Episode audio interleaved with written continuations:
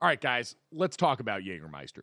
They could have written a totally normal ad here, like a really classic ad. They could have talked about their history, the 56 botanicals. It could have been all salesy and cutesy, but they know you don't care. Jägermeister doesn't want to be like all those other ads you've seen and heard. They just wanted to say two things Jägermeister is great, but everyone has been drinking it wrong. Damn, that's cold. Drinking it wrong? All right, if that's the case, how should we be drinking it? They are so glad you asked, and so am I, Dad. I'm here to help you. Ice cold is the answer, at zero degrees Fahrenheit to be exact. Ice cold shots of Jägermeister. That's it. That's all they want to tell you. So, wherever you are, if you're hanging out with friends or at the bar, call the shots. Cheers with ice cold shots of Jägermeister. Damn, that's cold. And remember to check out Jägermeister at www.draftkingsxjagermeister.com. Remember, drink responsibly. Jägermeister liqueur, 35% alcohol by volume, imported by Mast Jägermeister US, White Plains, New York. Lots of things go better together hockey, food, golf, peanut butter and jelly, Gojo and Golic, Taylor Swift and Travis Kelce. What? But if you really want to take things to the next level, drink some Labatt Blue Lights with your friends and live life to the power of we. Always enjoy responsibly. Beer, Labatt USA, Buffalo, New York. Get ready for the greatest roast of all time the Roast of Tom Brady, a Netflix live event happening May 5th. Hosted by Kevin Hart, the seven time world champion gets his cleats held to the fire by famous friends and frenemies on an unforgettable night where everything is fair game. Tune in on May 5th at 5 p.m. Pacific time for the Roast of Tom Brady, live only on Netflix. You ready? Showtime. On May 3rd, summer starts with The Fall Guy. Let's do it later. Let's drink a spicy margarita. Make some bad decisions. Yes. Audiences are falling in love with the most entertaining film of the year. Fall guy. Fall guy? Fall guy. That's what the poster said. See Ryan Gosling and Emily Blunt in the movie critics say exists to make you happy. Trying to make it out? Nope. Because I don't either. It's not what I'm into right now. What are you into? Talking. Yeah. The Fall Guy. Only in theaters May 3rd. Rated PG 13. You're listening to DraftKings Network.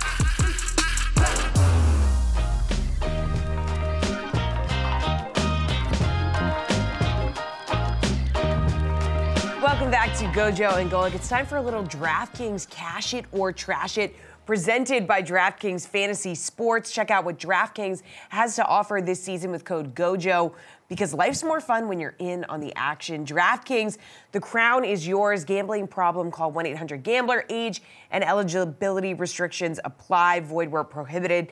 See DraftKings.com for details. So, guys, cash or trash it. Let's go. Public money okay, was on the Lions. So a lot of DK Sportsbook tickets cashing on the last minute touchdown for those betting there. 69% of the bets on the Lions plus seven and a half. That is a serious sweat. Gojo and Golic, you guys uh, trashed your Ravens tickets. Wah, wah. But maybe our next guest can help you, you know, get your picks together for the Super Bowl. Gojo, come on, man. Haven't you learned not to bet against Patrick Mahomes? Yeah, listen, I'm a big dumb boy at the very core of me, always and forever world without end, amen. So uh, I make big dumb decisions. I will say we were forced to pick which favorite we thought would have a better chance of winning. I did end up in the bets that count, taking the uh, Kansas City Chiefs and the points. But our next best guest, Matthew Berry, is much smarter than both of us. He is the godfather of fantasy football. You can catch him podcast form, the Fantasy Football Happy Hour, which is a blast. But you see him, of course, over at NBC doing a great job as a part of Sunday Night Football, Football Night in America's coverage. He is kind enough to join us now here. Our old colleague at ESPN, Matthew. How you doing, brother? I'm good. I'm good, guys. I'm, uh, you know, I'm I'm disappointed by uh, what ended up happening yesterday. I wanted a I wanted a Ravens Lions Super Bowl, and so you know, I wake up this morning oh for two. What are you going to do? But otherwise, yeah, I'm good, guys. It's good to see you guys. Yeah, good good to see you as well. So what what were you the most disappointed in of, of both the Lions and the Ravens loss in either of those games? What was the most disappointing thing to you? I think from the Lions standpoint is like you know what I was kept reminding it and uh and Golic, I know you'll remember this. Uh you know, Jesse and Gojo might be too young for this, but you remember the you remember the Dennis Green post game rant? You know, they heard they were who we thought they were, and we let them off the hook. Like that's what I kept thinking about in the second half for the Lions because they had him. They had him and they just they let him off the hook and you know not converting that fourth down. You know we, we could argue going whether he should have gone for it or not but just not converting that fourth down in the first second half right? It was fourth and 2 I don't know that I necessarily agree with the play call but they still should have converted it and then they go down. Then it's a fluke play. He you know uh, Vildor doesn't catch it. It bounces off his face mask. Like Aiyuk catches 50 yards. They score, and then you fumble the very next play. And like you, right there in three, you know, in three plays, they let them right back into it. And if any one of those plays doesn't, you know, goes the way it should have gone, you know, I think maybe it's a different scenario. But that's to me the biggest frustration is, is that I felt like for the for the second, it's it's the it's the Breaking Bad meme, right? Of uh, you know, of where he's just like, they can't keep getting away with it. You know, Walter White can't keep getting away with it. Same thing. I just feel like the 49ers can't keep getting away with it. But the last two weeks, that's exactly what happened against the Packers and now the Lions. And you mentioned the we are who they are who we thought they were portion of this applies a little more to Detroit because, uh, Matthew, we thought the 49ers were a team that couldn't come back like this. And in the last two weeks, they've been able to mount two huge comebacks in no small part because of the play of their quarterback down the stretch. What was your opinion of Brock Purdy coming into this postseason as he has been one of the most polarizing quarterbacks in the sport? And has it changed at all based on what you've seen these last couple weeks? I like Brock Purdy. I mean, you know, look, experience teaches everything, right? And and so it's interesting because I actually think the person, the quarter, the maligned quarterback that's done the best for his reputation is Jared Goff, because for as frustrating a loss as that was last yesterday against the Niners, none of it I don't think was on Goff. There were a couple throws that were, you know, he probably wishes to have back, but honestly, like bad receiver drops, fumbles not his fault. Um, uh, I think some of the play calls on fourth down were questionable. I thought Goff played well. To answer your question specifically about Purdy, like I, I thought that in the Packers game, again, sort of they got away with it. Purdy had one good drive, and that's about it, right? And he sort of like he sort of exposed himself to all the things that everyone else had said, like, ah, he's a system quarterback. He can't come up clutch in the big moments. But I thought yesterday I thought Purdy put a lot of those questions to, uh, to rest. Yes, he had the interception, but overall he played well.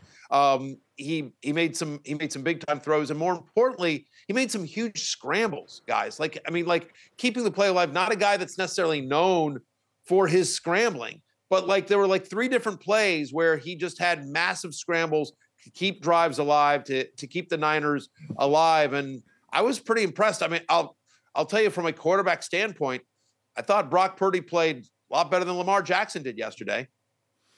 Well, let, let's go to that one. While people always say never bet against Patrick Mahomes, it really was the defense that did it for them, though Mahomes is Mahomes and still pulls out magic occasionally. But this is more about Lamar Jackson, who's going to be the MVP, win his second MVP award. What does this do to him and the legacy or lack of legacy at this point? Yeah, I think it continues it, right? I mean, like I just, you know, the, the narrative on Lamar Jackson has been, you know, great regular season player, can't uh, can't really convert in the playoffs, and nothing we saw yesterday is going to change that. I mean, you know, he was he was again. I wouldn't you go give credit to the Chiefs defense. The Chiefs defense played terrific. One of the reasons why Lamar Jackson, the Ravens offense looked so bad was because of the Chiefs defense, right? But like he was, what was he on? You know, he was like two for seven on third down or something like that. He took two sacks. Like he was he was bad on third down. The pick into the end zone, like he should get. I mean, everyone wanted to kill Jordan Love last week for the you know for the desperation throw across right. his body as they're making the drive, and he they just need to get down there and get a field goal. You know, and so everyone kills him for that throw, and rightfully so. It was a bad throw by Jordan Love, but like Lamar Jackson's throw into triple coverage like, you know, you're throwing to a backup tight end in triple coverage in the end zone. Like that was as bad a throw, if not worse, than Jordan Love's, I thought. You know, it was it was tough. The fact that he took two sacks on third down, I sort of feel like Lamar Jackson's one of these players that should never take a sack. Like his his his clock should be different than every other player on the planet because like he should it should be a half second quicker because if like if it's not there, run. You're literally like one of the fastest guys on the planet. And, and so I, I just, I think in, to answer your question about legacy, until he wins a big playoff game, I think that's going to continue to be a question around Lamar Jackson. This was, I thought, his best chance. They were the number one seed. They were at home. They had a day of an extra day of rest, and unfortunately, they couldn't get it done. Now they shot themselves in the foot a few times. Zay Flowers with a couple of kind of boneheaded plays there that might have made a difference. Um, but but still, I, you know, it was not a good game from Lamar. Uh, on the other side of this, Matthew, we've seen so much of Patrick Mahomes, Andy Reid, and this Kansas City Chiefs team. Is this the best coaching job, overall team management job that you've seen from this dynasty so far? It has to be because the talent is the is is you know the most lacking. I, I mean, because I'll give Andy Reid credit. Uh, I mean, I'm a big Andy Reid fan. I I think he's you know one of the greatest coaches in NFL history. Um, and I think it's a good question because again, they like this is a team that we kept thinking, well, at some point they're going to get exposed, right? And they're not going to the Super Bowl. It doesn't come on. They're going to lose the Bills. All right, well, they're going to get killed by the Ravens. And like, you know, now they're now they're underdogs again. You know, as we sit here yesterday, like Patrick Mahomes should never be an underdog. Like they opened as underdogs to the Niners. I think they opened at two and a half. It's already down to minus one. I haven't seen, uh, but you know, they're they're still underdogs as of whatever the last time I checked earlier this morning. They're still underdogs uh, to the Niners, and you're just sort of like, I, uh, wait a minute. I'm sorry. Patrick Mahomes is an underdog to Brock Purdy. Have we not watched football for the last six years? Like, wait, what? Um, uh, but yes, to answer your question about the coaching, yeah, I mean, listen, Andy Reid's offense has always been, Andy Reid teams have always been like, we're going to let it fly. We're going to outscore everyone. We've got Mahomes. We've got Tyreek Hill. We've got Travis Kelce. We're just going to let it fly. And this year, in the middle of the year, they realized, you know what? That ain't working anymore. We don't have anyone that can catch. Rashee Rice is still learning a route tree. Travis Kelce getting a little bit older. So you know what we're going to do? We're going to play good defense. We're going to run the hell out of the ball, and we're going to try to grind out wins. And like, when was the last time you saw an Andy Reid team like just try to grind out wins? And that's what they did, though, right? That's what they did against Baltimore. That's what they've done along. Like Mahomes has made some plays when he needed to. The the touchdown to Kelce was a thing of beauty. Uh, that the first touchdown, but like they grinded out a win at Baltimore, which is kind of what you have to do, but not what we've ever seen from Andy Reid in the Mahomes era. And now we all win because Taylor Swift will be at the Super Bowl. So let's look at uh, your your first thoughts on the Super Bowl. You just mentioned it. San Francisco is favored in this game. It's a rematch of the 2020 Super Bowl, which means absolutely nothing in this game at all. So, just your initial when the game was over yesterday and you knew the two teams going to the Super Bowl, what was your first thought? How are the Chiefs not favored? I, I just again. We no, sir, and all like how are the Chiefs not favored? Like they're the defending. I get it, they're the def, but they're the defending Super Bowl champions. If you want to just sort of talk experience, um, uh, you know, it's you know, Kyle Shanahan has he's been there once, right, as a head coach, um, and Reid's obviously been there multiple times. It's Mahomes versus Purdy. I think this defense is so great. We saw this. Yes, they adjusted in the second half, but the Niners can be run on. We saw it in the first half against, you know, with Detroit. We've seen it throughout the season. Aaron Jones had a huge game two weeks ago. And so as long as Isaiah Pacheco is healthy, and I assume he will be, um, uh, especially with two weeks to rest, like I, I think the Chiefs, I think it's close, but yeah, give me the Chiefs to win this. I, I don't, I, I, you know, I, I, I always think it's interesting. Last year, I remember we were doing my show on Radio Row. Gojo, I know you and I did, uh, we did a hit together on Radio Row last year, which is a lot of fun. But like we were doing, we were doing my uh, fantasy football happy hour show on Radio Row for NBC and Peacock, and we had every player come through. And Gojo, I know you were out there too, so I don't know if this happened to you, but every player that came through, we were like, you know, we do these interviews, and you're like, all right, who wins? And everyone was like, ah, Eagles, Eagles, Eagles. And Jay Croucher and myself, my my co-host, we were both like, and they were they like, what about you guys? And we're like, we like the Chiefs. We just they've been there. You know what I mean? Like you give Andy Reid Andy Reid's record off of a bye is ridiculous and he's going to be off of a bye. He's going to have two weeks to prepare. Andy Reid's record with two weeks to prepare is something like 18 and three in the Mahomes era, or something. In, it's some insane number. I don't know off the top of my head, but it's literally some insane number for his career and specifically in the Mahomes era. Um, I think he's actually 11 and one in the playoffs in the Mahomes era. Like, I mean, it's just it's it's staggering. And so I'm just anyway. And then obviously, of course, the Chiefs won. So that's sort of my that's my initial gut reaction goal. Like, and guys, I just you know I, I just I can't pick Brock Purdy, and I like Brock Purdy. I'm a Brock Purdy fan. I'm a believer, but like I ain't picking Brock Purdy over Patrick Mahomes. Like it just it comes that it comes down to that for me.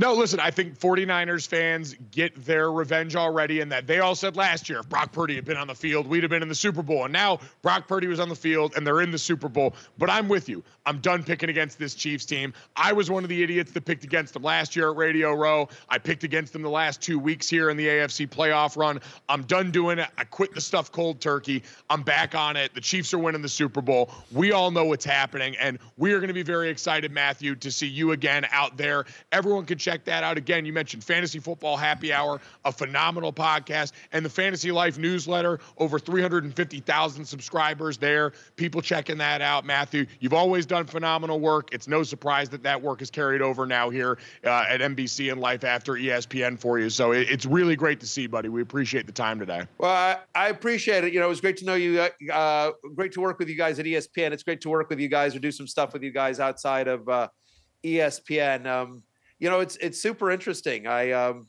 I don't know. There's a, there's a lot of us, uh, uh, Bristol alumni, if you will, and uh, things are going well. Things are going well. Yeah. Yes, it is. Absolutely, absolutely. Thanks, Matthew. We'll see you out in Vegas.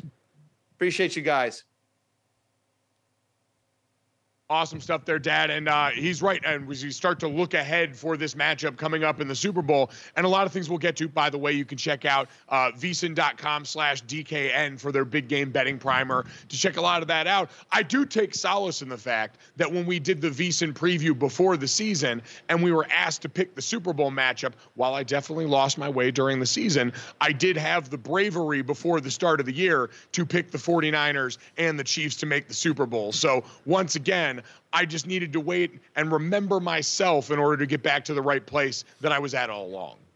Good for you. I don't think I did. I think I picked the I picked the Chiefs. I think I picked a rematch of the Eagles and the Chiefs. But it was so long ago, I don't know, and I probably make four or five different picks. So who knows?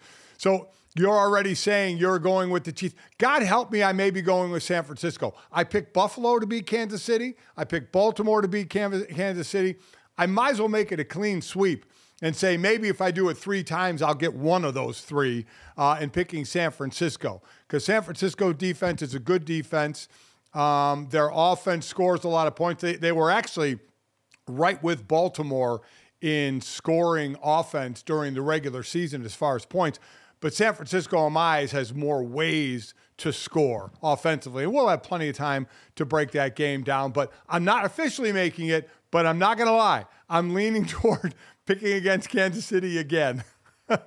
I am I am making myself do this. I'm making a promise to my future self you might get distracted by some things in the upcoming weeks. Look at me, future Mike. You might get distracted by some stuff over the next couple weeks. People are going to try and trot out a lot of fun stats at you. They're going to try and tell you things about the 49ers defense or offense and what they're capable of in this game. None of it matters. We're done picking against Patrick Mahomes. We're done picking against Andy Reid. They're the NFL's ultimate chameleon. That's what I figured out through this process, Dad. I always remember the old ESPN the magazine commercial with Greg Oden when he was coming out, and the the line that is imprinted on my heart forever. You want dynamic? I'm a chameleon. That is the Kansas City Chiefs. It might not be dynamic in the way we're used to thinking about with this team, where it's a high flying offense that can stretch the field in a number of different ways, but they can be whatever you need them to be. And in this playoff stretch, it's been hey, we need you to be a multi tight end, ground and pound unit where the quarterback and Hall of Fame tight end, we're going to make occasional timely plays when the opportunities present. And then this defense is going to choke the life out of people on the other side. It's not what we've seen from them, but it's what they are now. And it's absolutely enough to to win in a game where we saw the 49ers. What happened to them all first half? They got run on. What did the Kansas City Chiefs do in the first half? They ran on the best defense in football because that was the one place Baltimore was susceptible. And so I firmly believe the Kansas City Chiefs are going to have every bit of what they need to go out here and get this done again because that's all they do is they find out what they need to be for that situation and then they go to work. So let me ask you this. You, as a former offensive lineman, now, one of the things I did as a D lineman when I was getting ready to play a team is not only the game plan, but who I matched up against, right? Who I have to go against. And I'm not going to lie, there would be times I was like, oh, hell, you know, this, this guy's going to the Hall of Fame. This is going to be a tough game, blah, blah, blah. So while you don't say that publicly, you feel like you can win every play, and that's how you play. And for the San Francisco offensive line, uh, Trent Williams worries about no man, no, no doubt about it. Does Aaron Banks, Jake Brendel, the center, Spencer Burford, the right guard, or Colton McKivitz, in in quiet moments when they're alone, do they think about the matchup that they're all at one point going to have with Chris Jones? The large D tackle who will slide out to DN. McKivitz will see some of him uh, in this game, the right tackle. Do you, as an old lineman, lay in bed at night and say, oh boy? and, and, listen, the other side will too, who goes against Nick Bosa. But Chris Jones is a mountain of a man who lines up in different spots and just destroys people, whether he beats them or just flat out shoves them back to the quarterback. So take me through the old lineman mentality if you're not one of the star old linemen like a Trent Williams it's it's funny because all of the offenses that were left in this postseason, especially the 49ers and the Chiefs, they do such a great job with formations and the plays of finding ways to help their guys up front out, knowing, hey, this is where we're a little bit weaker than normal. Here's how we're going to offset that and give our guys the best chance. But there's a point in every game where that all has to go out the window, where you get to the obvious situation. And I promise there's a third down because there were plenty for me where all of a sudden you hear the call and you get up and you see the look, and then you hear the center of the quarterback ID the mic, and you realize, oh, the slide's going the other way, and I'm on the island over here. And there were absolutely plays where you could see me on film where you'd see my head right before the snap just go, all right, you say a little prayer and you hold on to your ass and get ready to go. And there's going to be a handful of those moments that end up defining the game. So, yes, absolutely. For those guys in an honest moment, there's going to be that you get up there, you tighten the buckle on your pads a little bit, you take a deep breath, and you just hope to God that maybe Chris trips. That's got to be uh, tough because, like you said, knowing the call, you know when you're alone, if you're a right tackle, if you're not getting any help, no chip help at all. That is just like, oh God, now I have this big just, beefy man over me that's going to try and hurt me. please don't let this human grizzly bear go and tear my friend's head off behind me for the love of God.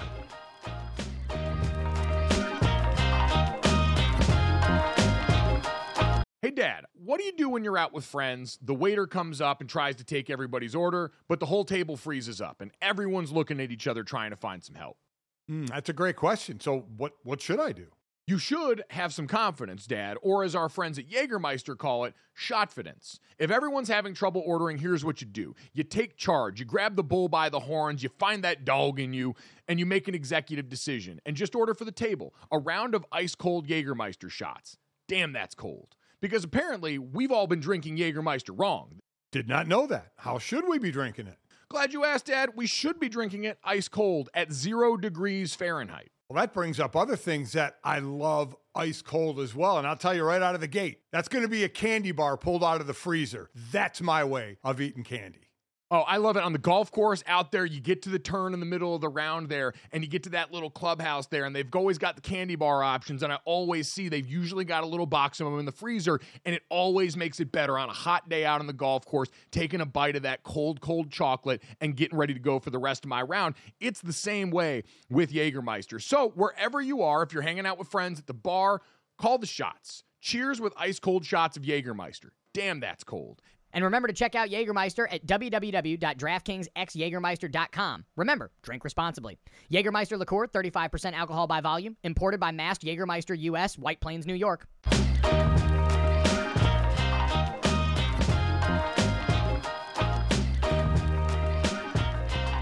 Welcome back to Gojo and Golic. Guys, fans all over were clutching their hearts, checking their heart rates on Sunday. And did you know that heart disease is the number one cause of death in the U.S. due to often invisible risk factors? Learn more and assess your risk factors at checkyourheartrisks.com. Brought to you by Bayer Aspirin, the official sponsor of Fans Hearts. So, guys, which moment had you, you know, clutching your heart, that heart racing moment, which one got you the most yesterday? Well, Dad, I was out here at the DraftKings Sportsbook here in Wrigley, where I'm at now. You can see in the background. This is sick, by the way. Here, yeah, there were a million yeah. beer towers out here yesterday. We had a ton I of fans in every team. Oh, the folks from Bayer I, were here. They were great. But yeah, dude, you saw all the beer towers yesterday, right? Yes. Yes, and there had to be a lot of people there with some heart racing moments, let me tell you. Well, we were sitting around here, so uh, we're going around here. And again, thank you to everyone at Bayer. They were awesome. It was a ton of fun to work with them here yesterday. Everyone at the sports book here was great. But the the moment for me, Dad, was in the Lions game because we knew again heavy Lions population that was going to make their way through here. There was a lot of blue in the building, and it wasn't for me the Brandon Aiyuk helmet catch because that was wild. It was a game changing play in a lot of ways. It was the first sign of life for that 49ers team. To me, it was the Jahmyr Gibbs fumble because that was all of a sudden where I saw that look of doubt start to creep into the faces of every Detroit Lions fan in the building who saw that familiar feeling, that sinking dread that they hadn't let back into their hearts in a while, all of a sudden show up again. Yeah, yeah, I don't. I, I that that's a that's a moment for sure. Especially like you say, you're there with a bunch of Detroit fans.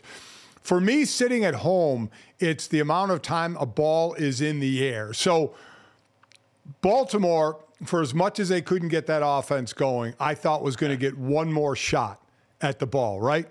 So they used their timeouts. They had them all done. It's third and nine for Kansas City at their own 46 yard line, 2.19 to go. So you still have the two minute warning if Baltimore can stop them. It's third and nine. So you're wondering, Andy Reid, you know, the plays before that, you know, had been obviously they're trying to get that first down uh, to to win the game. And what they've been doing is they ran the ball twice with Pacheco. So now it's third and nine. Baltimore, like I said, used all their timeouts. And then Andy Reid does what Andy Reid does and you got Patrick Mahomes going back to pass, and he hits Marquez Valdes Scantling for a 32 yard gain down the middle. That ball is in the air. Baltimore fans' hearts had to be in their throats going, Are they going to complete this thing? Because if they don't, Baltimore's or, or, Kansas City's punting. It'll be deep in Baltimore's territory with no timeouts, but they'll have a couple of minutes and a chance to go down and at least tie this game. So that ball hanging in the air down the middle and the guts Kansas City has and normally does have in that situation, that to me was a heart racing moment if you were a Baltimore Raven or a Kansas City Chief fan on seeing how that play was going to end up and it went in the Chiefs' favor. I think that is a phenomenal play to bring up in light of the discussion that's going on around Dan Campbell and the Lions from yesterday, right? Because that is not an advisable football decision for most people in most circumstances right. in that spot when you're just trying to drain clock but that's always who they've been. Marquez Valdes Scantling is one of the many receivers in that wideout room that was maligned for the entire season because they were inconsistent. Marquez Valdes Scantling's supposed to be their deep guy, and for most of the year, it seemed like him and Patrick Mahomes, forget weren't on the same page. They were reading different books for a lot of the right. year. And what have we seen now in the last two weeks? Three of the biggest catches of the Chiefs' postseason run have come from Marquez Valdes Scantling because one, they continued to go back to him and a lot of the other receivers in this room, despite most other people who would have cast cast them off before because they knew moments like this needed to happen.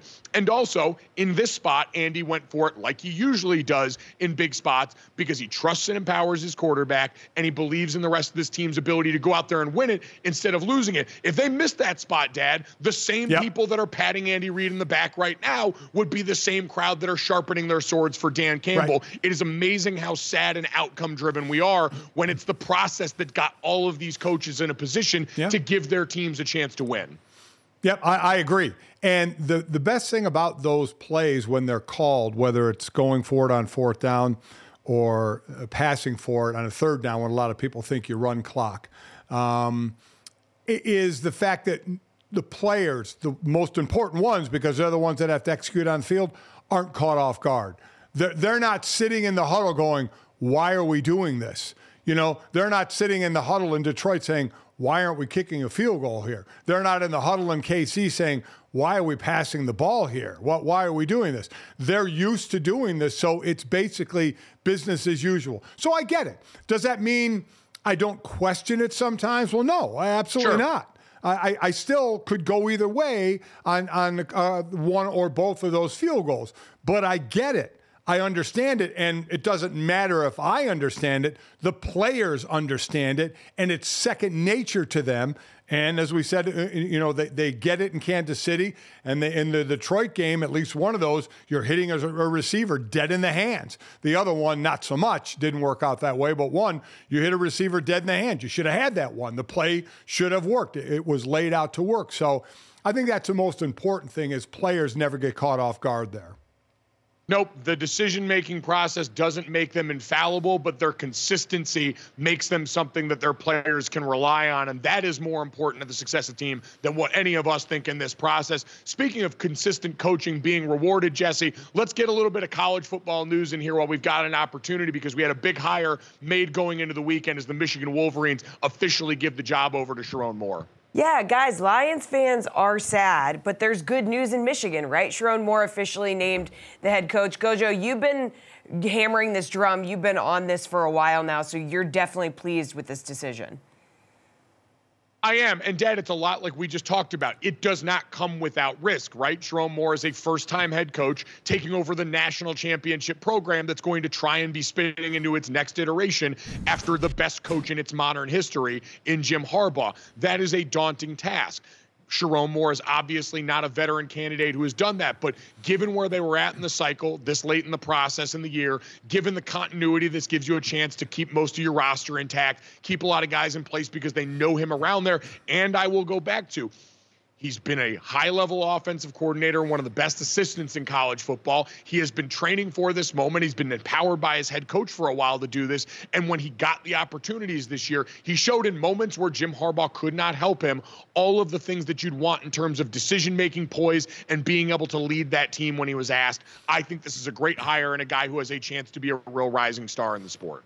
Oh, I think it's a fantastic hire, w- without question. You have a, a uh, you know a national championship team that you don't want to be changing everything now, and you're certainly not on the offensive side of the ball. Personnel, some you are, but not not the uh, the, the, the scheming. I, I didn't see yet, Mike, and I don't know if you know. It, it, did Jesse Minter go with uh, Harbaugh? I, I don't know any coaches that have left Michigan at this point. So, how much of the staff? Does he keep intact? Does he have others outside that whenever, if and, and when Sherrone Moore became a head coach, did he have in mind to be his assistants? But you, by hiring from within, you you could have a nice lack of turnover in the coaching staff, which will keep consistency on that team. That's the one thing I don't know at this point. I have not seen, and, and if it's already happened, my fault for not knowing. But I don't know what's happening at the defensive coordinator position right now it, it, sounds like Jesse Minter is uh, going to be hired by the Chargers. It sounds like he's going to make that jump with Jim Harbaugh to the next level, which a lot of us expected. He had the background in the NFL working for John and the Ravens before that. So there will be change there, Dad, no doubt. And they're going to lose. There are a lot of things there, including the looming NCAA sanctions that are likely coming down the pipeline, too, that are going to make this very difficult for Sherrone Moore. But while he's not a guy who's a veteran name around the league or has been around uh, college head coaching for a while, I still think he's primed in a position to go and try and shepherd through him with the best possible chance they have. Yeah, uh, I, I, would agree. I, I, think this is a good move. I think it's Sherrone Moore is a guy who deserves this chance. He proved he got a chance to prove himself, and he did uh, when Harbaugh wasn't around on game day. So good for him. Uh, good for Michigan. I know that's tough for you to say uh, for your not non-like of Michigan, dislike for Michigan. Yeah, listen. Yeah, non-like, dislike. Uh, I have to stand the offensive line coach becoming the head coach. That is something that is always good for the brand, and we will support no matter what colors they wear.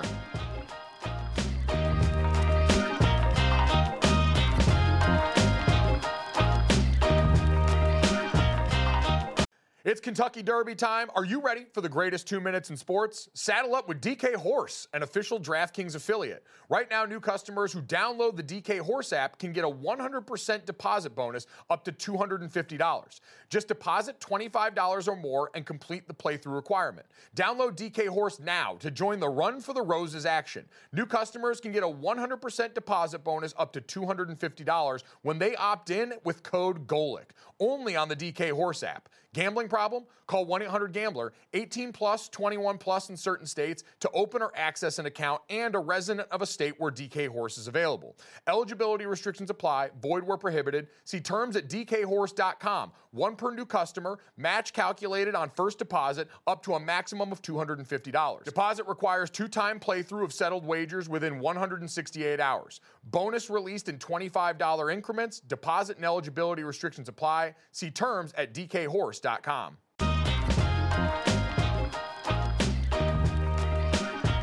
Welcome back to Gojo and Golic. It wouldn't really be a Monday if we didn't get our guys all weekend teams. So many people to choose from here. The list honestly goes on and on. So, guys, who gets the honors? Yeah, uh, we're going to go since it was only two games this weekend. We're only going to go second team and first team all weekend here. But, Dad, we were just celebrating beef and offensive line coach Sherrone Moore becoming the head coach of the Michigan Wolverines. I'm going to take this opportunity to sell beef again because while so many people are going to worry about Dan Campbell and coaching decisions from yesterday, and was this more Lamar Jackson losing the game or Patrick Mahomes winning the game, Jared Goff's future, Brock Purdy? All of it pales in comparison in my mind to what we saw happen yesterday for Kansas City up front. My second team all weekend pick, backup offensive lineman Nick Allegretti, who stepped in for injured offensive lineman, all pro guard Joe Thuney, who has meant so much to that team, has been a huge part of the interior of that offensive line, being one of the best in the league. Nick Allegretti's been a backup there for a while. He's been with the team since 2019. He's played in 75 games. He started 13 and played, I think, 75 snaps in their Super Bowl loss against the Tampa Bay Buccaneers. In a league where we had such a conversation this year about the lack of offensive line depth, the fact that the Kansas City Chiefs had a guy that they could rely on with that much experience in that area in a pivotal moment like this to help send them back to the Super Bowl is another reminder of what a quality program they've built there. Yeah, what what a what a game to say, hey, you're in. now he knew it most of the week because Thuney wasn't playing uh, Braxton either because of a peck. So at least he was. It didn't happen like during the game where all of a sudden you're in. Though that can be better sometimes because it gives you less chance to think, as you've been in that position before uh, as well. Um, I, I, do like that one. I, I, I like when a, a young guy like that steps in and gets the job done. My second team all weekend. it's going to sound odd, but hear me out is Taylor Swift. So, and and again, my God, we're going to hear it for two weeks from people who are sick of Taylor Swift. And you know what? I'm sick of you people who are sick of Taylor Swift. Quite honestly, because she didn't ask for the camera to be on her. She isn't seeking any kind of publicity. She even mouthed at a camera when it was on her, "Go away, please," when they were doing a little thing for the the Grammys coming up uh, on Sunday. And we're going to talk about her flight from Japan to the Super Bowl, you know, and all that. You know, it's not as difficult as you think when you're on a private plane, I'd imagine, can lay down nice and easily. The reason she's second team to me, Mike, so she was walking on the field arm in arm with Jason or with uh, Travis Kelce, her boyfriend, after the game, right? And you heard them talking, and I heard her say something like, uh, he was with us, and then I lost him. He was going to say hi to somebody or whatever. And they were talking about Travis's brother Jason, who he had not seen yet. And Jason w- was at the game, this time with his shirt on. And they got to Jason, and Travis went over to Jason, and Taylor stood there for a moment. And then it was a subtle thing, but I thought very cool. Who, uh, Taylor Swift, who all these people think she is an attention seeker, she got out of the way. She got completely out of the way. A camera even followed her, getting the hell out of the way, way out of the way, so the brothers could hug, you know?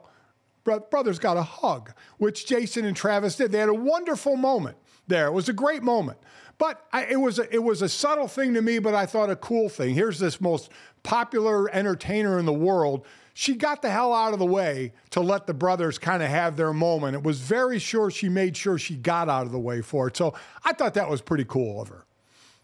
I, I, for all this conversation about her and the attention that's been paid to her, I think you're right to point out that the attention has not been sought by and large no. in these situations, and that she's been someone who has been shown but not seeking the desire for that attention, at least in my mind and read of the situation. And I think you're right. That situation on the field where she was just a part of it. She was another person out there celebrating a moment that wasn't hers, someone who's had all of her own moments and who understands in very public settings in the past what it's like to have your moment taken away from you by somebody else's actions, Kanye West she knew in this moment and in other moments how to let someone go and have theirs. And it is a pretty cool reminder of someone who understands what her partner is going through in a way that very few people can. So, very cool moment. Dad, I'm so proud of you, man. I didn't have to be the one to bring up Taylor Swift on this. This is a growth moment for us. It's a real father son bonding moment you just gave me here.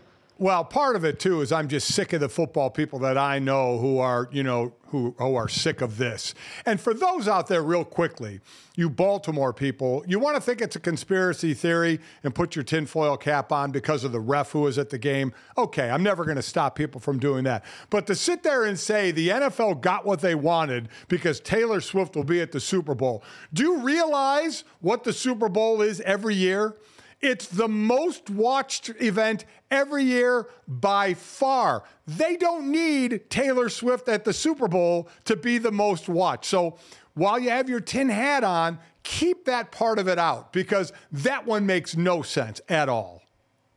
Yeah, you sure about that, bud? You sure about the, the Super Bowl needs all this help in being popular?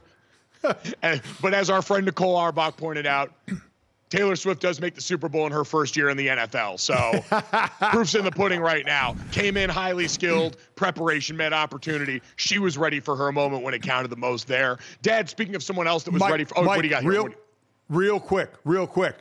I'm working the Super Bowl again, the sideline for Westwood One. Usher, halftime. Post Malone singing before the game. Taylor Swift maybe on the sideline as well. Who's got it better than me right now? Dad, I'm picking the Chiefs to win the Super Bowl. So if that happens, when that happens, and there is that field storming there, need you to just like get a hello in. I saw she was talking to Tony Romo after the game and they had a little back and forth there, Dad. So you've got to try and somehow make contact, at least a wave, a hello, a Taylor, you know, so we'll, we'll figure out some sort of like line that we can have you say to her that's very kind in that moment to make sure we get our foot in the door.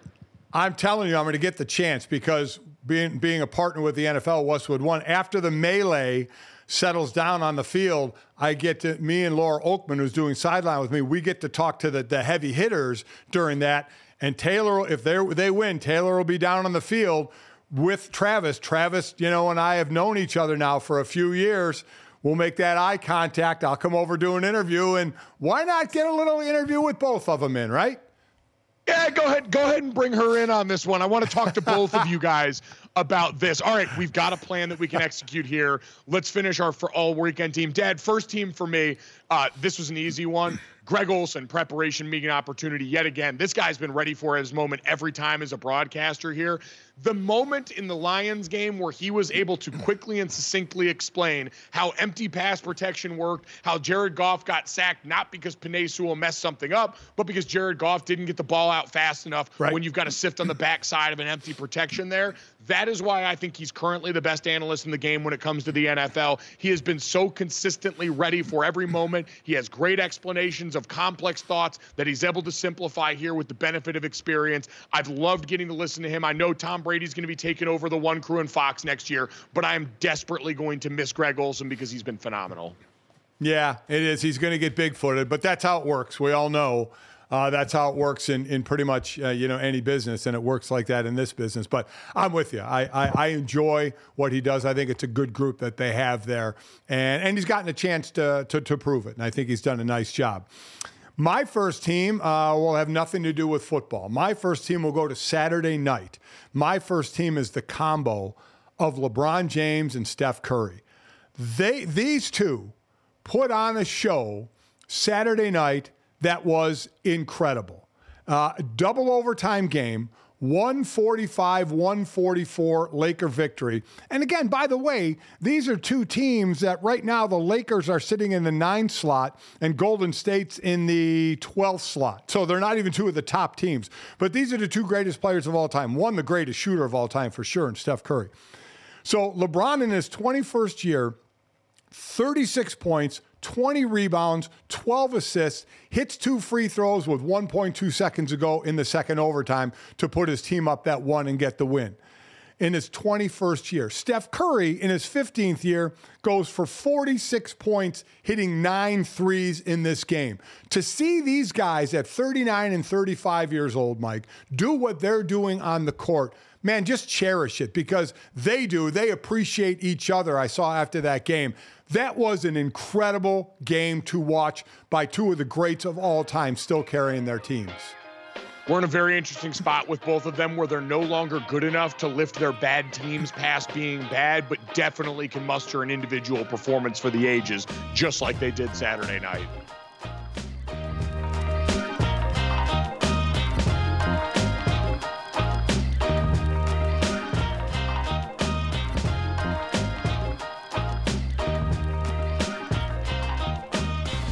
All right, guys, time to finish off the show the way we always do. This, that, and the third, three quick stories to send you off on into your day. As always, make sure you download, subscribe, rate, review us, leave us a five star rating, and check us out here live Monday through Friday, 8 to 10 a.m. Eastern on DraftKingsNetwork.com, the YouTube channel, Samsung TV Plus, and more. If you miss any of it and can't be with us live, you know, want to hear our great guests like Matthew Berry from NBC's Football Night in America and Sunday Night Football. You can check that out wherever you get your podcast or right here available on YouTube as soon as we get done. Our thanks here on behalf of me and super producer Brandon Newman to everyone at the DraftKings Sportsbook in Wrigley. If you're out here in the Chicago area and haven't had a chance to come check this out, awesome place to hang out. Great place to watch sporting events here. You can see all the TVs if you're watching on DraftKings Net right now behind me. There's plenty of great stuff here to check out, uh, and it's an absolute blast of a time. So thank you to everybody here, everybody at Bayer who was a part of that day with us. We really enjoyed it and had a great time. Speaking of things we enjoy, Dad, let's get to this. While everyone else is going to sit here and complain about Taylor Swift, we're going to do the hard hitting journalism work and telling the stuff you need to know about America's favorite pop star turned football wife, your girlfriend, excuse me. I'm not Tony Romo. Don't come for me, Swifties.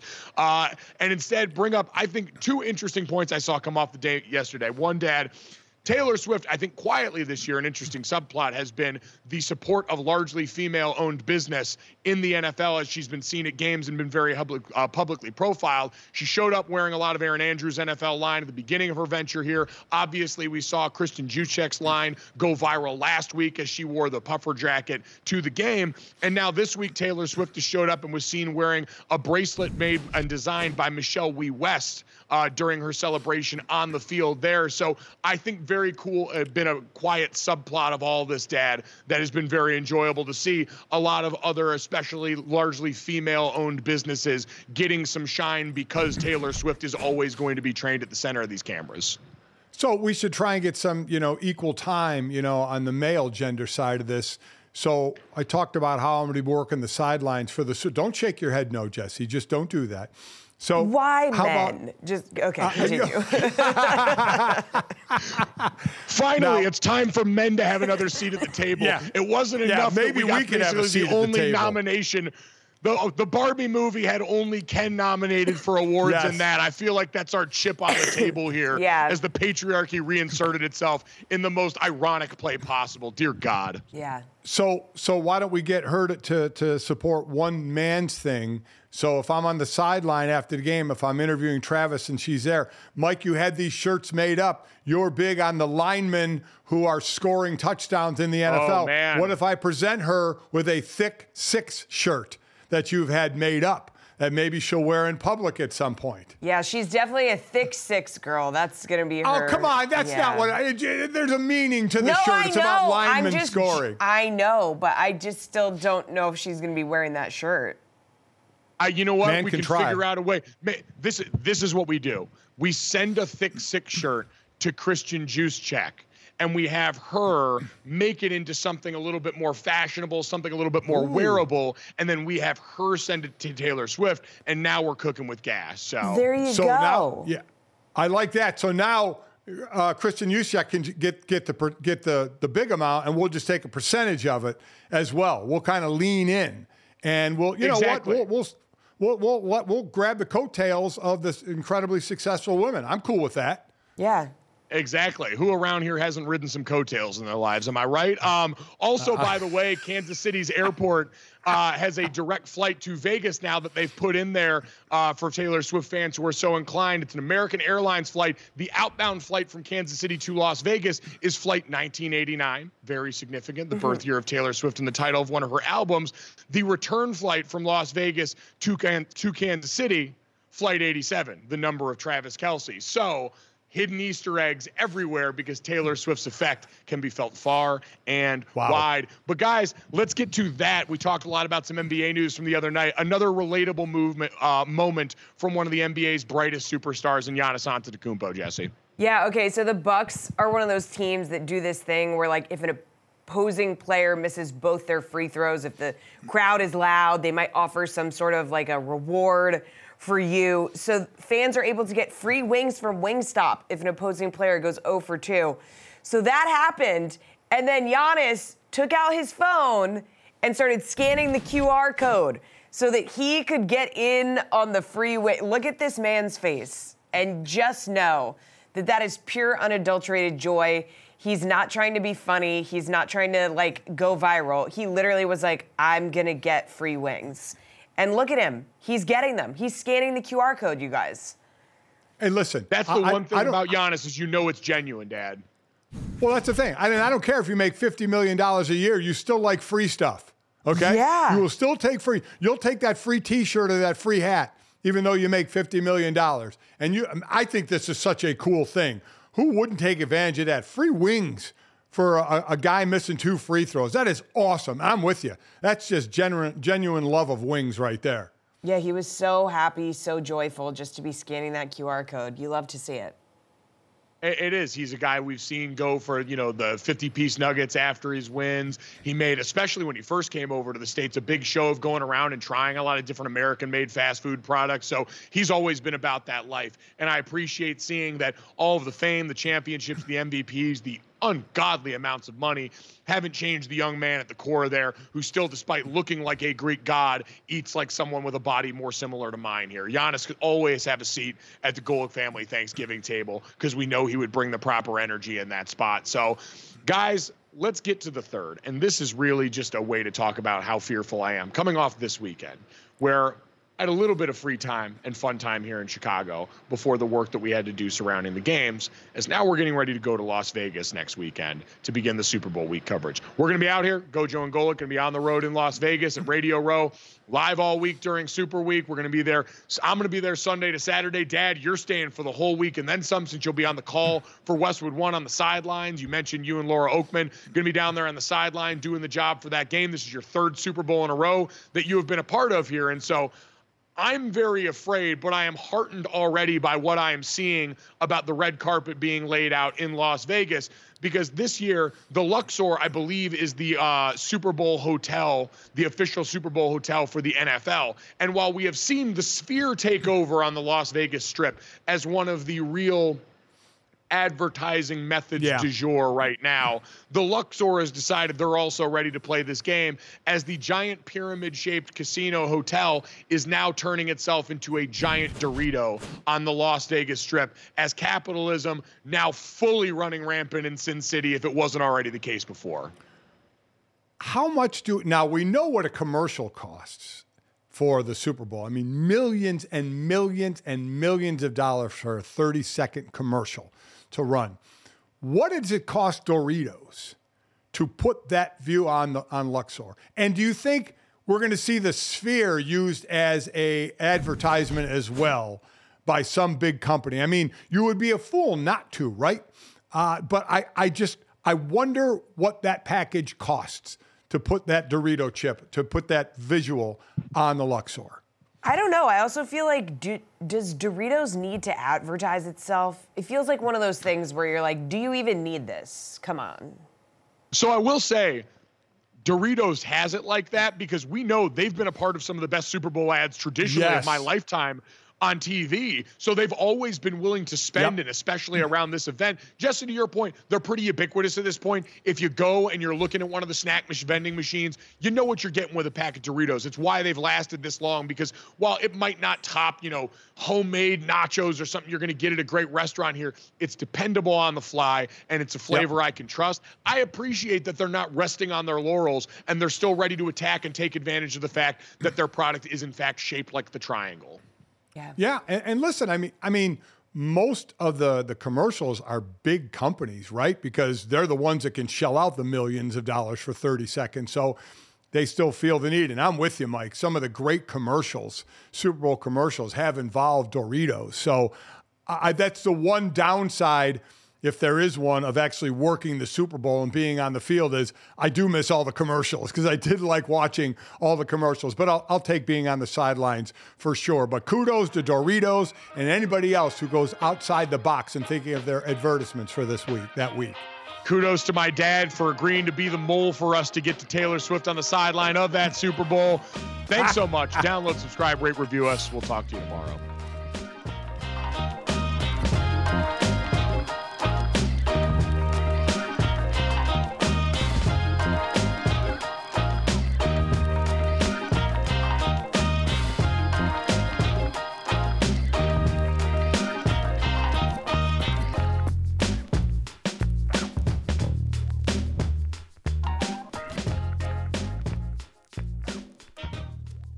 Our kids have said to us since we moved to Minnesota, we are far more active than we've ever been anywhere else we've ever lived.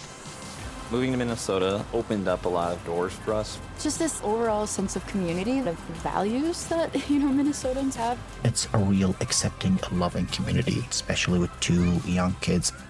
See what makes Minnesota the star of the North. New residents share why they love calling it home at exploreminnesota.com slash live.